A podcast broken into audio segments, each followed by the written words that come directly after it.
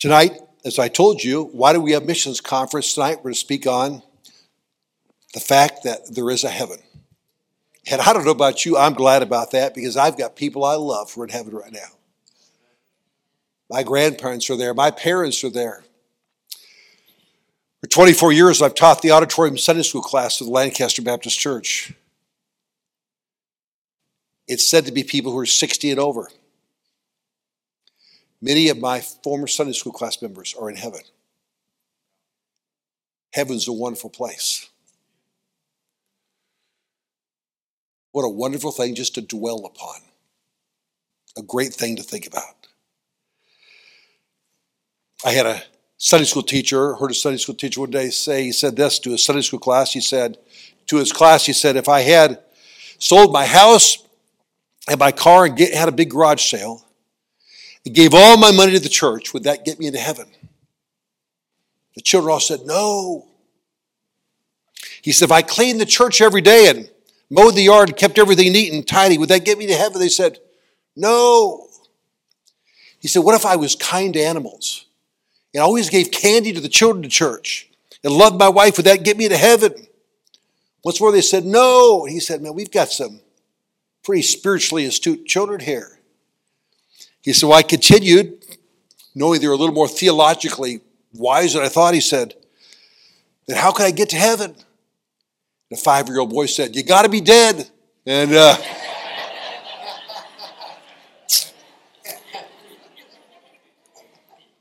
There's truth to that. Take your Bibles tonight and turn with me, if you will, to John chapter 14. One of the greatest passages in all the pages of Scripture, John chapter 14, beginning in verse number 1. We're going to read down to verse number 3. These, if you have a red letter edition, are the words of the Lord Jesus Christ. By the way, no more true than any other words of Scripture. God preserved His word, all of it. It's inspired and preserved. But Jesus said this in John 14, verse 1 through 3 Let not your heart be troubled. Ye believe in God, believe also me. In my Father's house are many mansions. If it were not so, I would have told you. I go to prepare a place for you. And if I go and prepare a place for you, I will come again and receive you unto myself, that where I am, there ye may be also. Let's pray. Lord, I pray you will help me tonight as we share that missions is really because there's heaven, and we want to see more people go there. I pray you give us a burden for those who are lost here at home and, yes, around the world. Lord, again, I ask for your help tonight. Please, Lord, help me to share that which I believe you'd have me to share and stay away from that which I should not share. I ask for your help. We know that all good things come from you. And Lord, I know we need your help tonight. We promise to give you the praise and the honor and the glory. In Jesus' name, amen. I want to thank Pastor Chris. Is he still here? Did he sneak out for wasn't sure if he went out to smoke in the back or something. Okay, he's here. Good. Okay. He's done a good job for his preacher. And Brother Lytle, if you're watching, he's been a good host this week. And he and his wife and those two cute kids. Wild, but cute. No, I'm just kidding. I'm just kidding. I'm kidding. I saw him before. I didn't know they were his kids. And I said, Those are two of the cutest little guys I've ever seen. And uh, he's been a blessing and a host. But he did give me some counsel. he said, Now, Dr. R, so you can go at about 9 o'clock. But he said if you cut it a little shorter, they'll be more likely to come back the next night. What in the world? Okay, right. But I, a wise one will hear will increase learning. So, some people have said if we are too heavenly minded, we're of no earthly good. I beg to differ tonight. I believe that if we're more heavenly minded, we will be of more earthly good. Let's talk about Jesus. The King of Kings is He. To be what we need to be for the Lord this world, we must have the proper perspective, how we see things. We need to see things as God sees them. We need to live in the present, but we need to have eternity in view. Time goes by quickly. The world wants us to dwell on the temporal, pathetic temptations that it constantly offers up to us. Which, if we would stop and think about the wonderful place God has prepared for us and put our eyes on that, the things of this earth will grow strangely dim in the light of His glory and grace. I'm excited that tonight we could talk about our true home. It was a burden preaching on hell last night. I'm going to tell you flat out. But I'll tell you what, it's fun to talk about heaven. It's exciting. And I hope I will give you some illustrations tonight. I really believe that with the Lord's help, you won't forget. And I hope they will actually impact your life. So I ask you to listen carefully tonight. Tonight, I want to point out, first of all, that heaven is prominent. Prominent. The word heaven is found over 500 times in the scripture. Isn't that amazing? God will put things in he wants us to be aware of. Colossians chapter 3, verses 1 and 2. If ye then be risen with Christ, seek those things which are above, where Christ sitteth on the right hand of God. Set your affection on things above, not on things of the earth. I have to admit, I'm a sports fan, and I was interested in the last Super Bowl. Could Tom Brady win again at the age of 83? I mean, it was an amazing thing. You Floridians, I'm sure, were excited about Tampa Bay winning the Super Bowl. I understand that. It was a big thing. I've got a friend in the Tampa area. His name is Kerry Nance. He's a preacher. I texted him and said, praying for your service tomorrow. He goes, People are crazy around here about the Buccaneers. And they did win. Tom Brady won his seventh, I believe it was. And would you like to know what the angels in heaven did? Oh. But there is great rejoicing over one sinner that repenteth, the Bible says. Romans chapter 8. For to be carnally minded is death. By the way, carnal means fleshly, as in carnivorous, chili con carne, chili with meat. But to be spiritually minded is life and peace. The world says peace, peace, and they have no peace. And the Bible says to be spiritually minded is peace. Jesus is the Prince of Peace. It'll literally bring peace to us. What do we lay up in heaven what are we sending on ahead? I've long said I'm more concerned about my eternal IRA than my earthly IRA because it's going to last a lot longer. Matthew chapter 16, verses 19 through 21 says, Lay down up for yourselves treasures upon earth, where moth and dust do corrupt, or where thieves rake through and steal. But lay up for yourselves treasures in heaven, where neither moth nor rust doth corrupt, and where thieves do not break through nor steal. For where your treasure is, there will your heart be also. I'll tell you a story about that in my own life tomorrow night. Who is going there? This month, Warren Buffett of Berkshire Hathaway, who had sometime last four weeks, his fortune was estimated to be at over $100 billion, put up for auction a luncheon with him. It was for charity. It was to go to a charity called Glide in San Francisco that fights homelessness and addiction. He said, Whoever bids the most, I will buy you lunch and give you three hours of my time. This is this month. A man by the name of Justin Sun, 28 years of age, founder of the cryptocurrency platform Tron, and CEO of BitTorrent, won the bid for lunch with the Oracle of Omaha, Warren Buffett he paid $4,567,000, 888 for a three hour lunch. That was the entrance fee to a lunch with Buffett. But can I say this? You can't buy your way into heaven. It's free. As rich as Jeff Bezos is, or Mark Zuckerberg, or Warren Buffett, you can't buy one day in heaven. It's a free gift. So heaven is prominent, mentioned over 500 times. Secondly, heaven is a literal place. A literal place. The Bible says, Matthew 5 16, let your light so shine before men that they may see your good works and glorify your Father in heaven. That's where God is. Psalm 11, verse 4 says, The Lord is in his holy temple, the Lord's throne is in heaven. The Lord's Prayer begins, you know the words, Our Father which art in heaven. Hallowed be thy name, thy kingdom come, thy will be done on earth as it is in heaven. That's where God is. I love the name, the Father's house. I just like that.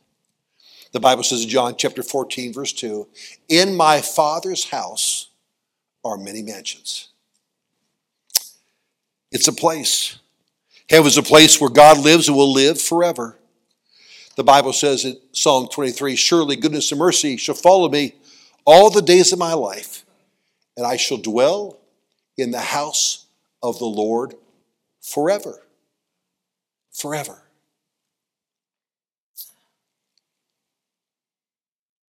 Thirdly, tonight, heaven is precious. It's precious.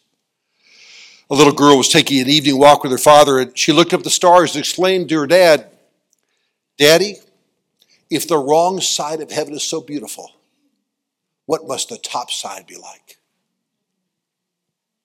We have no idea. What makes heaven precious? I'm going to share several things with you tonight I hope you'll dwell on. Number one, Jesus is there. I know that my Redeemer liveth. Hebrews chapter 9, verse 24 says, For Christ has not entered into the holy places made with hands, which are the figures of the true, but into heaven itself, now to appear in the presence of God for us. He's at the right hand of the Father. The Bible says, ever living to make intercession for us. He's our advocate. This is a place where someday we could touch the nail scarred hands. That's an amazing thought. Many years ago, Fanny Crosby, the blind songwriter, an amazing, amazing woman. You might want to read her biography sometime. She wrote the words, And I shall see him face to face and tell the story saved by grace. I like that. I like that. Remember, this lady was blind from infancy. She lived to be 95 years of age. And the first thing she saw was Jesus. Hmm. That's just good to think about. 1 John chapter 3 verse 2 says, "Beloved, now are we the sons of God. It doth not yet appear what we shall be, but we know that when he shall appear, we shall be like him, for we shall see him as he is. We think of heaven, we think about our Redeemer. Secondly, we think about our relationship. Relationships are a really important thing. I had lunch with some friends today that I taught in college over 25 years ago. They're good friends. Their daughter just graduated from West Coast this last year. It was just good fellowship. Probably the one thing I missed, not getting to see my friend, Pastor Lytle. Think about the relationship there. The Bible says this in the book of Hebrews, chapter 12 To the generally assembly and the church of the firstborn, which are written in heaven, and to God, the judge of all, listen now, and to the spirits of just men made perfect. That's us if we're saved. The spirits of just men made perfect. That verse is on my mother's tombstone. She's now one of the just men made perfect. On earth, our sins are forgiven because of Christ, but in heaven, there will be no sin, no sickness, no death, no night. On earth, you see damaged and broken relationships in any direction that you look. In heaven, our relationships will be perfect. Acts chapter 2, verse 1 says, They were all with one accord in one place. Someday it will be like that for every believer. We'll all be with one accord and in one place. In Hebrews chapter 12, it refers to the great cloud of witnesses. What a relationship. The heroes and heroines of the faith that are spoken about in Hebrews chapter 11. They're there gathered together with the Lord Jesus Christ. So we see a redeemer, we see a relationship, we see a residence. It's where we're going to live forever. It's, it's hard to imagine, it's hard to comprehend and even wrap our mind around that sometimes. But it says in Philippians chapter 3, verse number 20, For our conversation is in heaven, from whence also we look for the Savior, the Lord Jesus Christ. Most of us know the song. This world is not my home, I'm just a passing by. My treasures are laid up. Are we laying up treasures in this home or the other home? It's not our home. But we also see our reward. And I really want to emphasize this tonight because there will be a time in heaven when we can receive crowns. I'm going to talk about those crowns just briefly tonight. And why are these crowns important? Because we will be able to take those crowns and lay them at the feet of the Lord Jesus Christ.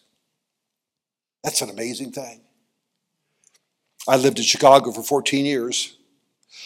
I read about a man who had himself buried in his Cadillac with a cigar in one hand wrapped around the wheel and $100 bills through every finger of the other hand wrapped around the wheel. They bought several grape, grape plots so they could bury the whole Cadillac. As believers, we look at that, we say, ridiculous. Ridiculous. That's not going to help him. That's not going to go into eternity with him. I once heard a man say, I never saw a hearse pulling a U Haul.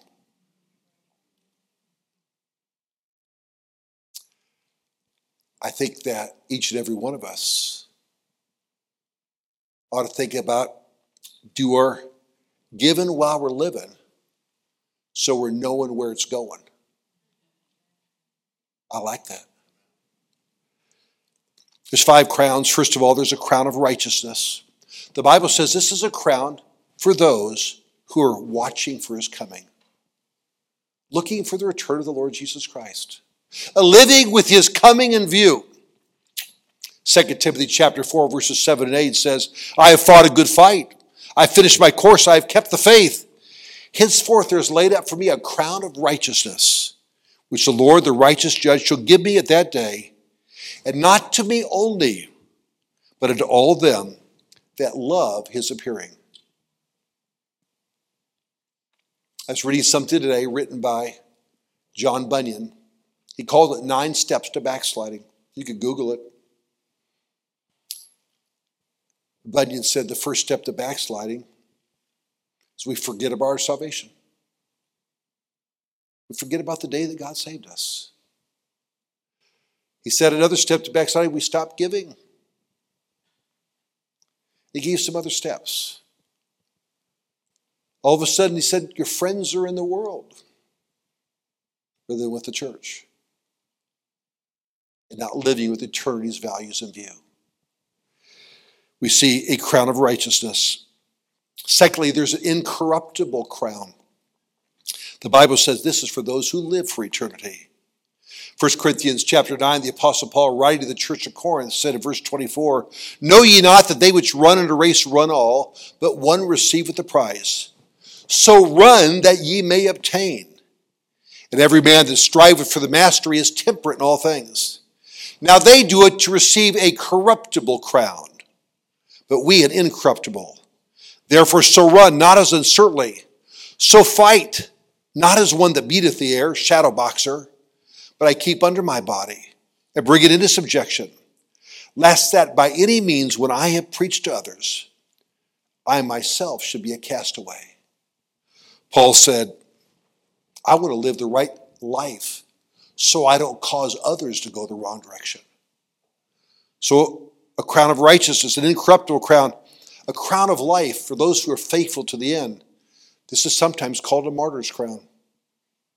There's two crowns. I don't know if I'll ever be a senior pastor. I don't think God has called me to that, but Pastor Lytle could get that crown. He's the only one, the senior pastor.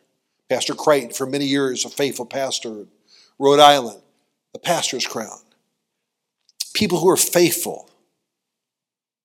Will we be faithful? Those who are faithful to the end, I'll give them a crown of life, talking about a martyr's crown. a martyr's crown. So, a pastor's crown, a martyr's crown, I don't particularly desire to be a martyr. I hope that God would find me faithful. By the way, I believe His grace is sufficient. But that's another crown that God talks about. There's a crown of rejoicing for those who invest in others. What is our hope, our joy, our crown of rejoicing? 1 Thessalonians chapter 2, verses 19 and 20. These are some crowns. And these crowns can be placed at the feet of the Lord Jesus Christ. I heard a story some years ago that impacted me, and I've thought about it many times since. It was about a young boy whose name was Tommy, and Tommy was a prodigious checkers player. I mean, he was really, really good. Some of you might remember the name Bobby Fischer, who was that way in chess, became a world champion. Well, Tommy lived in a town called Stinking Creek, Tennessee, a real place. By the time Tommy was in first or second grade, he was beating all the elementary kids like 97 times out of 100. They stopped playing with him. By the time Tommy was in third or fourth grade, he was beating the high schoolers 97, 98 times out of 100. By the time he was in sixth grade, he was beating the adults 97, 98 times out of 100. And no surprise, nobody wanted to play Tommy in checkers. He'd beat them all like a redheaded stepchild. And so they kind of took advantage of the situation, and when guests came to town, they would say, Hey, you play checkers? And people would say, Yes. Maybe the old country store, like at a cracker barrel. They usually have a pickle barrel inside, a checkerboard on top. And they said, Tommy's always looking for someone to play. Would you make a little boy happy and play him? Well, make him happy because Tommy would beat him again and again and again. Well, word began to spread to surrounding towns don't play Tommy, he's good. But one day, word came from the neighboring state of Kentucky about an old man. We'll call him Mr. Smith. I don't know his name. He was in his 80s. But Mr. Smith was really, really good too. He would beat everybody he played.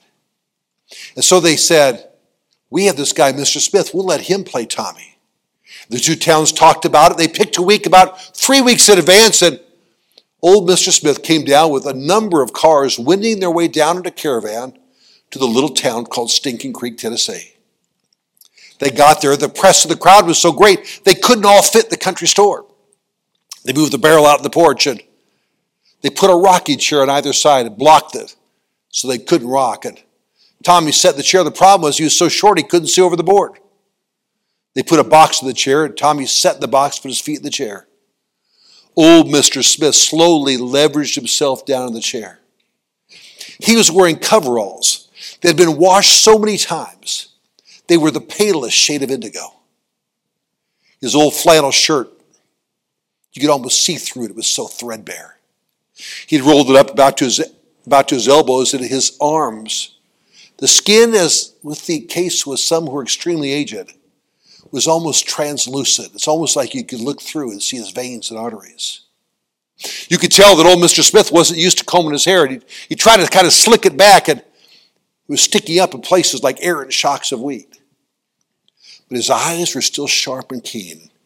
As he leveraged himself down the chair, he looked across at Tommy and said, Go ahead, Sonny. Take the first move. And Tommy didn't like that. He felt the old man had kind of dissed him disrespected him. He kind of went, huh. And the game began. Tommy took a piece.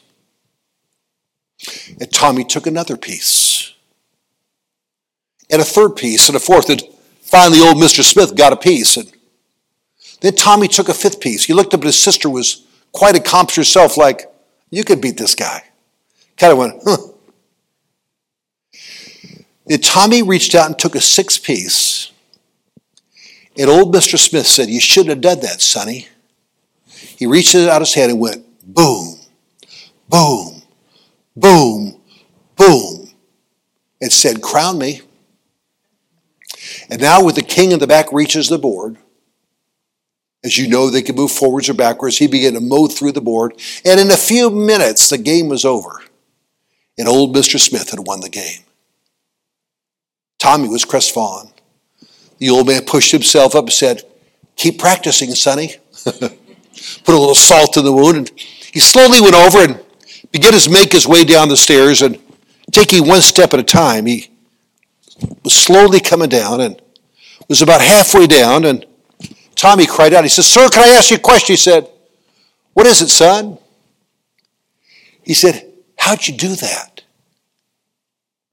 And here's what old Mr. Smith said Sometimes you have to give up a few pieces to get the crown. And I think the Lord Jesus Christ will ask his church Are we willing to give up a few pieces so that someday he can give us a crown and say, Well done, thou good and faithful servant? I think when that day comes, we will all say, It was worth it. Anything we've sacrificed, be it time, be it talent, be it treasure, it will be worth it all when we see Jesus. It'll be worth it all. We also see in heaven that our riches will be there because we've laid up treasures in heaven. We'll see our reservation is there.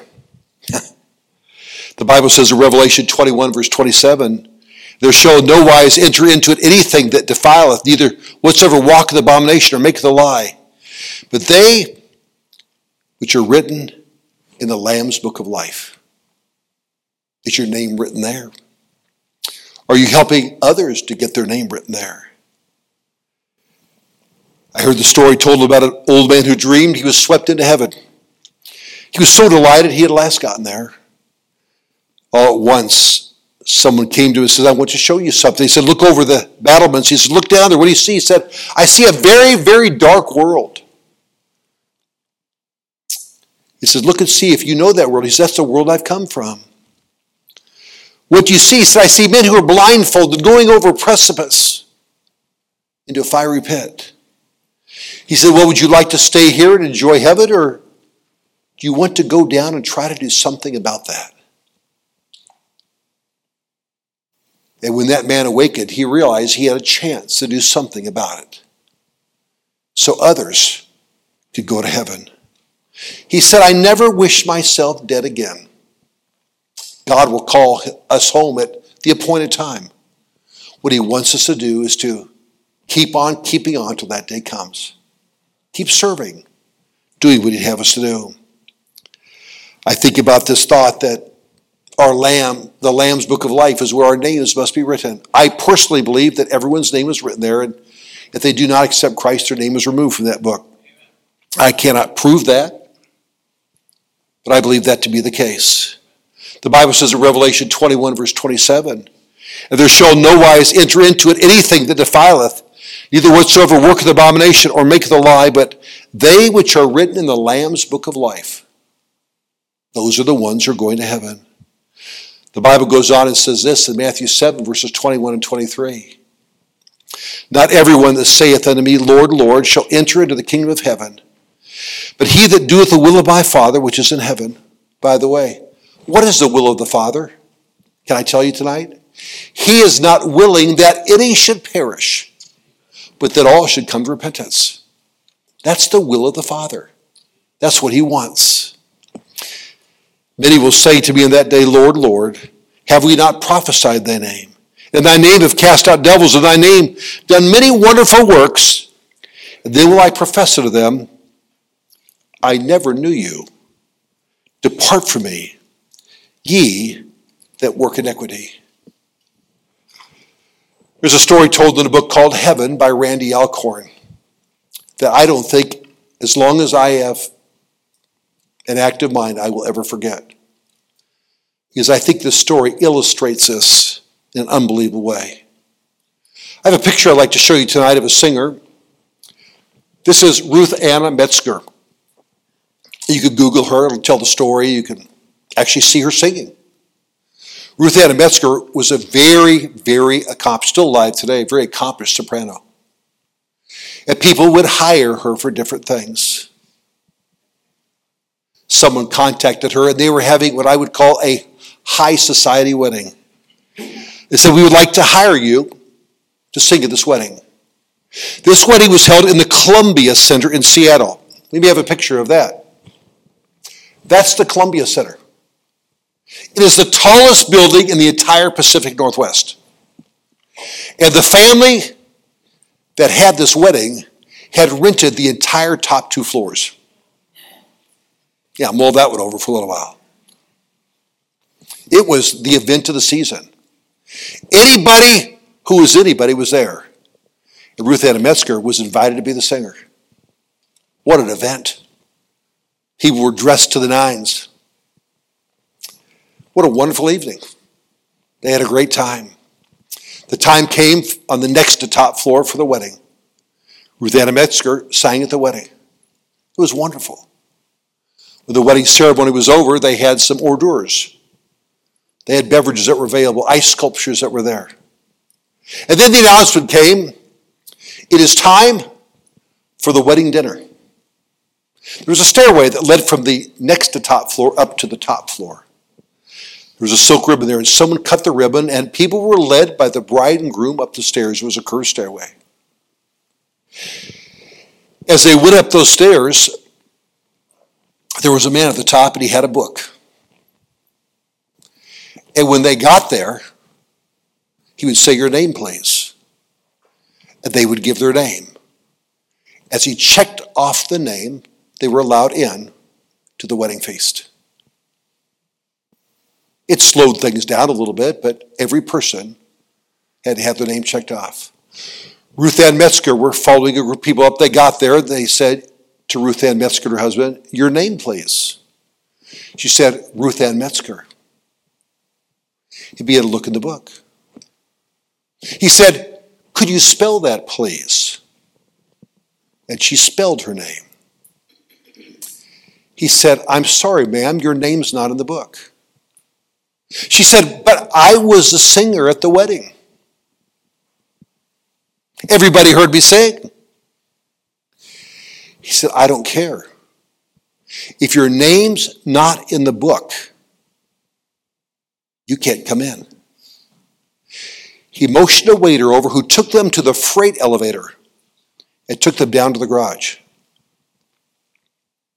They got in their car, began to drive away.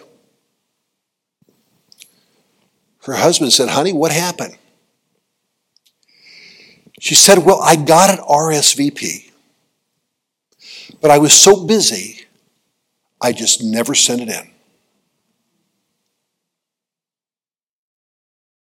And then she began to cry, thinking about the people who had never taken care of their RSVP for heaven. It's a wonderful place, friends for people who will go there.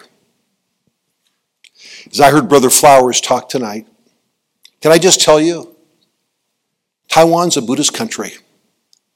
It's a very difficult field. But can I say this?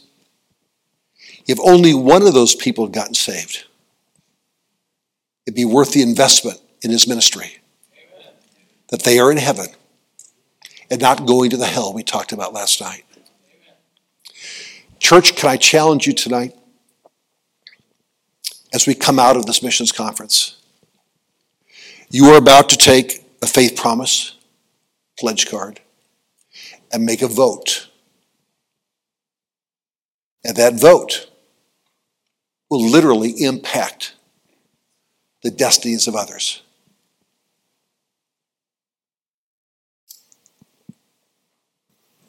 Luke Wilkerson here in the second row, had a cousin by the name of Tyler. Tyler was a fine young man. I knew him. Tyler had a heart for missions. He told his dad, John, he says, Dad, can we turn the heat down in the house and just wear sweaters so we can give more money to missions? I would say Luke, probably one of the 10 great honors of my life, dealt with his life. When he was 17 years of age, he was trying to help a new school teacher move to a place of ministry where she's going to teach at a Christian school. And someone hit him as a 17 year old, and in that accident, he lost his life. I had the high honor of preaching his funeral. There was about 2,000 people there. The 1,700 seat auditorium that was overflowed. There was probably eight rows of policemen from Long Beach, California there. It was an amazing thing. But I said this at that funeral. I said, Thank you for going all the way to the gate to say goodbye to Tyler. Do you remember before 9 11, we'd go all the way to the gate, wave bye to people on the plane? But I said, if you want to see him again someday, because I believe without a shadow of a doubt that Tyler's in heaven, if you want to see him again, all you have to do is trust Jesus Christ as your personal Savior. That's all that has to be done. That's it. Heaven, my friends, it's real. And we can be there if we trust the Lord. And as believers, I think it's so important that we help others to get there as well. I wrote one last thing down as I close tonight. As I thought about this, I believe that down through the millennia that millions and millions of people have been too busy to accept the invitation to heaven, to the wedding feast. Can I use one verse for the scripture? Let's compel them to come in. Let's compel them. Let's be serious about it. Let's pray tonight. Lord Jesus, we thank you for the fact that there is a heaven. What a wonderful thing to talk about tonight. Lord, I thank you that anyone who wants to go there can go. Lord, I pray that you will help every person here to have settled that in their own life. But I also pray, Lord Jesus, that we will help others to hear the good news. I think of Brother Flowers, who our church supports as well, who I have prayed for. I thank you for their faithfulness there. As he seeks to tell people who don't even know who Jesus is about the Bible and how to go to heaven, how to learn Mandarin, I can't help but think, Lord, if he could go to a place halfway around the world to learn a new language and take his entire family there, then certainly we ought to be faithful to let our neighbors know who Jesus is, and those co-workers who are with us to know who Jesus is, our family and friends to know who Jesus is. Lord, I pray you help us to have a heart to tell more people about heaven. If you would like to know more about the Lord Jesus Christ, you may contact us at the church website, gospelbaptistchurch.com, or you can go to Facebook and type in Gospel Baptist Church, Bonita Springs, Florida. Also, you could call the church office at 239 947 1285. Thank you, and God bless.